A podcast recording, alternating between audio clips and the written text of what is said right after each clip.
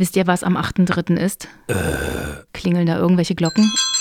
Äh, frei, oder? Aber nur in Berlin wegen, ähm, Frauen. Frauen. Frauen.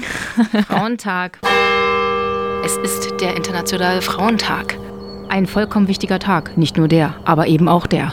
Und da passiert auch was. Zum Beispiel auf Coloradio. Von 18 bis 23 Uhr kann man einschalten und mithören, mitmachen, zuhören.